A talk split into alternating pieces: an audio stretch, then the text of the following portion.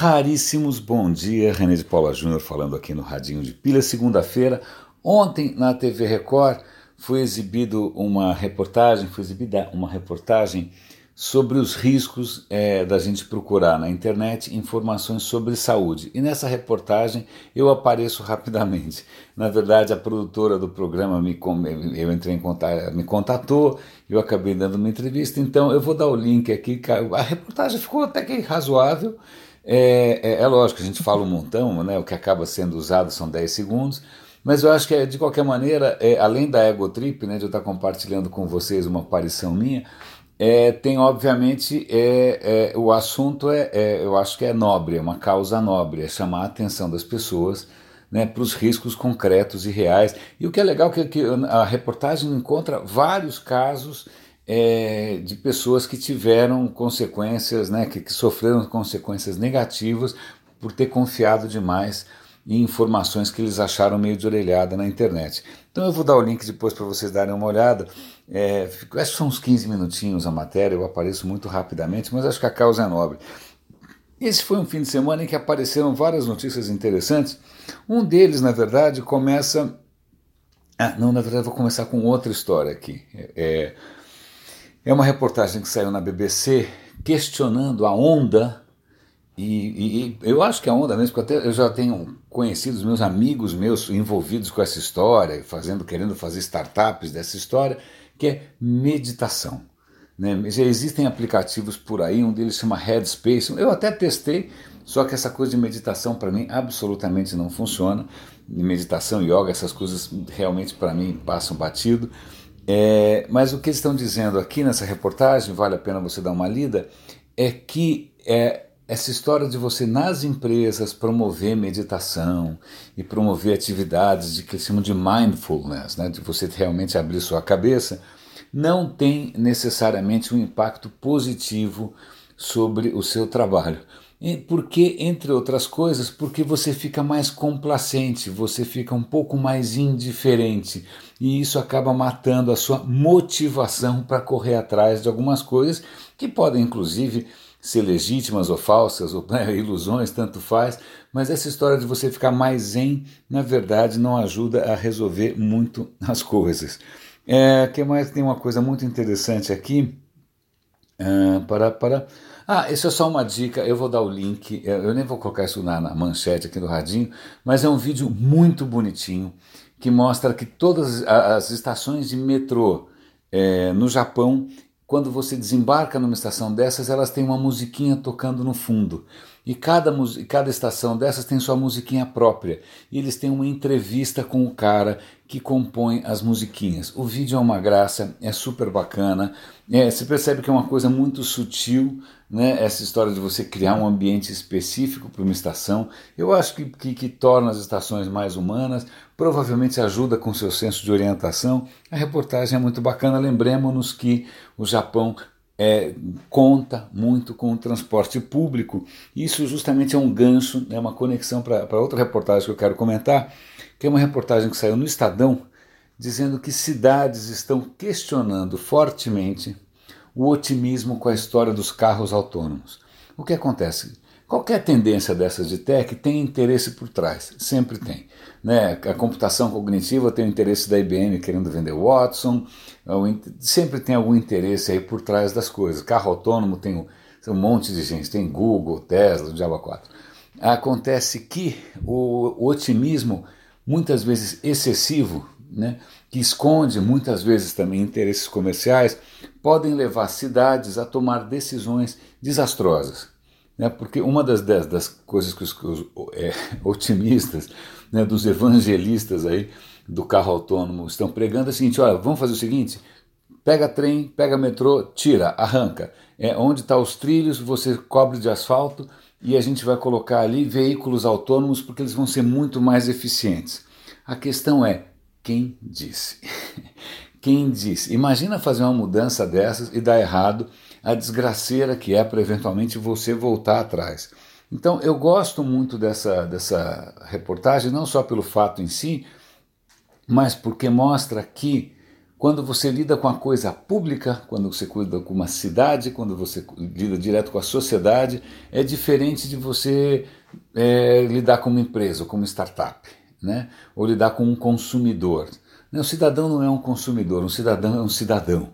Né? A gente não pode confundir as duas coisas. Então eu acho que a reportagem é interessante, vale a pena a leitura, vou dar aqui o link.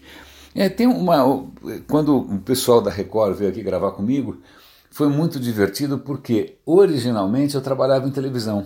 A minha formação, eu comecei em engenharia, larguei e aí depois eu acabei indo para rádio e TV. Então, na verdade, eu sou radialista e é assim que o pessoal da Record colocou uma faixa lá, a gente em televisão chama de GC, gerador de caracteres, né? Colocou aquela legendinha lá, me colocou como radialista. Eu fiquei honrado, né? Embora eu trabalhe com internet há 20 e tantos anos, eu ainda me considero por formação radialista, mas eu falei em GC, GC são aqueles caracteres que aparecem ali embaixo na televisão. Na verdade eu lembrei dessa história toda porque foi muito divertido conversar com a equipe, com o cinegrafista, com o cara do som, com o cara da luz, porque eu trabalhei nessa área e eu tenho boas lembranças. E quando eu trabalhava em televisão, parte do meu trabalho era justamente cuidar dessas coisas que iam escritas na tela, do que a gente chamava naquela época de GC. O que eu não sabia é que em inglês isso é chamado de Chiron, C-H-Y-R-O-N. Eu falei, quer dizer Chiron, será que é alguma coisa grega? Né? Na verdade, Chiron é o nome do fabricante do equipamento, né? Então, o equipamento que faz aquelas legendinhas que você vê, às vezes, correndo ali por baixo da tela, é chamado de Chiron. E aí tem uma reportagem extremamente interessante sobre a nova importância dessas legendinhas ali na tela, porque muitas vezes elas servem de contraponto para o que está sendo mostrado. Então o Trump está falando alguma bobagem na tela, aí aparece ali no Chiron, naquela legendinha que a gente chamava, ou chama aqui no Brasil de GC, aparece uma lista das vezes que o Trump mentiu. Então é muito interessante, porque é uma tecnologia que está aí faz um bom tempo, né, já existe faz tempo, mas que está ganhando um outro sentido, né, para temperar, para fazer um contraponto, né, com relação ao que está sendo mostrado. Eu achei interessante, se vocês se interessam, dê uma lidinha, eu acho que é legal. Um outro artigo que eu vou dar um link aqui, são dois artigos relacionados. Um deles é um artigo que saiu no Estadão também, mostrando o impacto sobre o nível da educação, é o impacto que bibliotecas têm. Eles fizeram um estudo, eles viram onde foram instaladas bibliotecas públicas e como isso afetou o índice de educação geral. E o impacto das bibliotecas é notório, né? A hora que você cria um espaço público onde as crianças podem ler, podem explorar tal, isso aumenta os resultados, aumenta os índices de educação. Eu achei muito legal e para complementar eu vou dar um link também para um artigo delicioso do Leandro Carnal sobre o prazer da leitura. Se bem que é assim, quem gosta de ler vai ler sobre o prazer da leitura, quem não gosta de ler não vai ler sobre o prazer da leitura, então não sei até que ponto faz algum efeito. Mas está aí, eu acho que são dois tópicos que eu acho extremamente importantes. Voltando para a área de tecnologia, tem uma notícia, eu comentei aqui alguns dias atrás, acho que no Radinho, certamente, que era o seguinte, era uma plataforma construída em blockchain. Blockchain eu vivo comentando aqui no Radinho, já expliquei inúmeras vezes. Blockchain é uma tecnologia que permite que os dados, né, sejam guardados de maneira segura, mas também descentralizada, né? Todos os envolvidos têm acesso aos dados e isso seria bastante seguro, ou mais seguro e mais descentralizado que qualquer outra coisa que a gente tenha hoje. Pois bem, usaram essa tecnologia de blockchain para fazer o quê? Uma plataforma de apostas. E eu comentei aqui no Radinho que os caras estavam usando essa plataforma de apostas para apostar na morte de pessoas. Se o Trump vai morrer ou não, tal, se fulano vai morrer ou não. E eu tinha parado por ali, mas a questão mais interessante para mim é a seguinte. Além de ser meio sinistro, isso na legislação americana começa a se aproximar de algumas coisas que são ilegais. Você não pode ter uma plataforma de aposta, você tem uma série de questões jurídicas aqui que começam a levantar uma bandeirinha. Olha, isso talvez, isso não é legal, isso não pode acontecer. Mas o problema, e isso sim, é por isso que eu estou trazendo esse assunto à pauta, é que vamos imaginar que esteja acontecendo alguma coisa ilegal. E aí? O que você faz? Por quê? E aí? Porque você vai atrás de quem? A plataforma é descentralizada. Todo mundo é dono dela ao mesmo tempo, né? Ela é completamente automática, né? Não tem um botãozinho para você desligar. E em terceiro lugar, só para complicar mais as coisas, todo mundo é anônimo. Então você tem ali uma plataforma que é baseada no que é chamado de contratos inteligentes, que são contratos automáticos, robóticos, né, em que ela é descentralizada, não tem um lugar só para você desligar o botão, e em que todos os envolvidos são anônimos. Isso do ponto de vista, né, de justiça é um pesadelo, né? Eles até mencionam o tempo do Napster, alguns de vocês lembram, talvez outros não. Napster era uma plataforma em que as pessoas começaram a trocar arquivos de música, MP3, de filmes e tal, né? E aí o cara falou, pô, para, isso é pirataria, isso é ilegal. Mas nesse caso havia um servidor da Napster, havia os fundadores do Napster. Então era fácil você derrubar uma coisa dessas. Como é que você derruba uma coisa ilegal que é descentralizada? Essa é uma questão estupidamente interessante. O que mais que tem de interessante aqui? Tem tanta coisa aqui que eu acho que eu vi bacana nesse final de semana que eu estou tendo que fazer aqui um esforço para resumir. Uma outra coisa que eu achei bacana também, eu sempre comento aqui sobre testes genéticos, sobre os limites dos testes genéticos, inclusive sobre fraudes, sobre maracutaias, né, desses testes genéticos que tem por aí. O que acontece, e isso sim eu acho que é até mais interessante do que isso, é que as companhias de seguro estão começando a se mexer. Por quê? Quando você vai fazer um seguro de vida, ou quando você vai fazer um plano de saúde, o que acontece é o quanto você paga não é fixo, depende de uma série de... Os caras têm que fazer as contas direitinho. Qual é o seu risco de vida, qual é o seu risco de desenvolver doenças, e aí eles se dão um preço mais alto ou mais baixo conforme os riscos que eles imaginam. Acontece o seguinte, vamos imaginar que eu faça um teste genético, né? Eu vou saber dos meus riscos, imaginando que o teste é correto, isso estou sendo muito generoso, mas eu vou saber de uma série de riscos que quando eu vou contratar um seguro de vida, eu posso não abrir o jogo.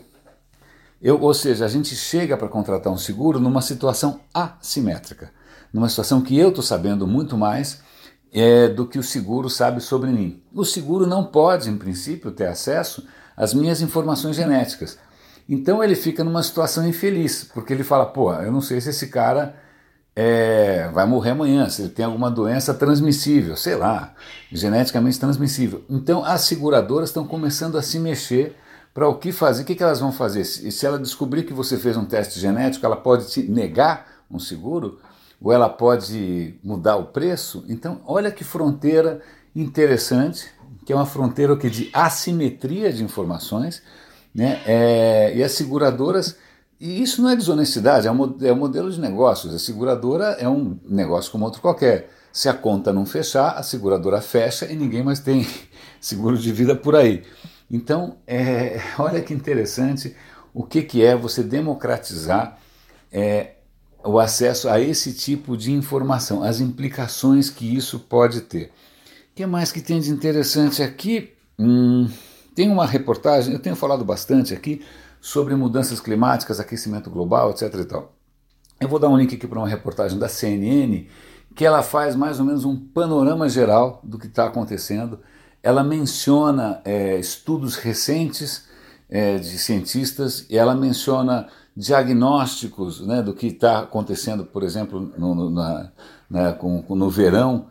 Por exemplo, no Japão já morreram 100 e tantas pessoas, na Coreia já morreram 28 pessoas por conta do calor, a Europa está, coitada, fritando. Eles fazem um apanhado geral e a fotografia não é a coisa mais animadora do mundo. A primeira sensação, a primeira vontade que dá é falar um verbo chulo, né, no pretérito perfeito, mas deixa para lá. Mas a questão é, tudo indica que realmente as coisas estão se acelerando e estão saindo fora de qualquer controle, né? As temperaturas, os incidentes, os eventos extremos, a concentração de gás carbônico na atmosfera chegou a um nível mais alto em 80 mil anos. Né? Então não é uma fotografia animadora, né? Sobretudo quando a gente sabe que o Trump, o governo dele, estão puxando o freio de mão ou estão engatando o marcha ré e muitas das medidas que o Obama, saudoso Obama, né, tinha colocado em prática, tinha colocado para funcionar. Então é bom esse panorama aí geral que a CNN está fazendo para a gente ter uma noção um pouco mais realista do que está acontecendo e da dificuldade que é para qualquer pessoa que queira negar o aquecimento global. O cara tem que ser realmente muito criativo para achar alguma outra hipótese do que está acontecendo. Mais alguma notícia interessante para a gente comentar? Deixa eu pensar aqui. Tem uma aqui sobre blockchain no espaço, acho que eu vou deixar para amanhã. Essa aqui até que é interessante. Eu já conheci gente que sofre muito com eczema, que são aqueles problemas de pele que realmente tornam a vida da pessoa não tão legal, porque muda a sua aparência, muda a sua saúde e tal. E o que eles estão contando aqui, que uma das maneiras de você lidar com o eczema não é necessariamente um remédio, não é necessariamente uma substância, não é necessariamente mudar a alimentação, mas é expor a sua pele a bactérias de uma outra pessoa. Então você está usando bactérias, que em princípio não são as suas próprias bactérias naturais, para justamente mudar esse jogo. O artigo é longo, eu só convido vocês aqui a darem uma lida, ainda mais, ou até para repassar, caso vocês conheçam alguém com esse problema, porque pode ser promissor. A gente está usando bactérias, né, justamente para reconstruir o nosso equilíbrio, a nossa microflora, que chama microfauna, nem sei, microbioma. Eu acho isso interessante. Mais alguma coisa para comentar com vocês? Uma última só, duas, vai. Tem muita mesmo, eu tenho medo de ser superficial aqui. Uma delas é o seguinte, os pesquisadores estão percebendo que aquelas superbactérias, que são um pesadelo de qualquer hospital, o hospital morre de medo de superbactéria, porque imagina, o cara entra com um probleminha, sai de lá com um problemão, ou nem sai, fica de uma vez, né? E sabe quando você vai no hospital que tem aquele gelzinho de álcool lá para você desinfetar as mãos? Pois bem, os caras perceberam que algumas bactérias, especialmente perversas, estão criando resistência ao álcool daquele gel. Pois é uma batalha inglória, é uma batalha realmente, essa história das bactérias e da evolução das bactérias, realmente só tem surpresa ruim o tempo todo. Mas só para encerrar, eu vou mencionar uma notícia aqui, que, para mim, o que é mais interessante é o que não está na notícia. O que eles estão contando? É uma instituição financeira americana chamada Wells Fargo. Okay? Wells Fargo tem lá hipotecas de uma porrada de gente e tal. Eles assumiram recentemente que, devido a um erro de cálculo, os caras calcularam errado. Fizeram decisões erradas do ponto de vista matemático. Mas centenas de pessoas teriam perdido as suas casas, teriam sido despejadas à toa. 400 pessoas teriam perdido suas casas simplesmente por um erro de contas. Né? E aí tem toda a discussão qual vai ser a indenização, o impacto que isso teve e tal. Mas o que eu convido vocês aqui a pensar, e esse é justamente o papel do Radinho, não só passar para vocês notícias, mas fazer com que a gente pense no impacto das notícias, que é o seguinte: eles conseguiram detectar um erro de cálculo porque esses cálculos certamente não são uma caixa preta. Vamos pensar agora que eles estivessem usando algum tipo de inteligência artificial que fosse uma caixa preta, como muitas são. Né? Se essas decisões todas de despejar ou não despejar as pessoas fossem tomadas com base em algum algoritmo opaco, esses algoritmos que não explicam por que eles tomaram a decisão, talvez a gente nunca soubesse que as pessoas, né, teriam sido despejadas com a vida, imagina, a vida destroçada, jogada de cabeça para baixo, por um erro que talvez fosse absolutamente impossível de rastrear. Né? Isso dá o que pensar. Né? Ou seja, que droga que eles cometeram o erro, mas que bom que ainda, né, esse é um erro de uma época em que os erros eram perceptíveis, eles eram de alguma maneira identificáveis. E a partir do momento que eles não forem mais como fica, né? Você pede um empréstimo, o banco nega. Por quê? Ah, o nosso algoritmo aqui, a nossa inteligência artificial, né? Ou você vai fazer um seguro de vida, o seguro de vida calculou, né, uma taxa baseada em inteligência artificial, sei lá, né? A hora que você tem coisas opacas, como é que você tem a menor ideia de que as coisas são justas? Raríssimos. 20 minutos aqui de Radinho de Pilha, me empolguei, vou ter que correr agora para não me atrasar para o trabalho. Um grande abraço para vocês e até amanhã.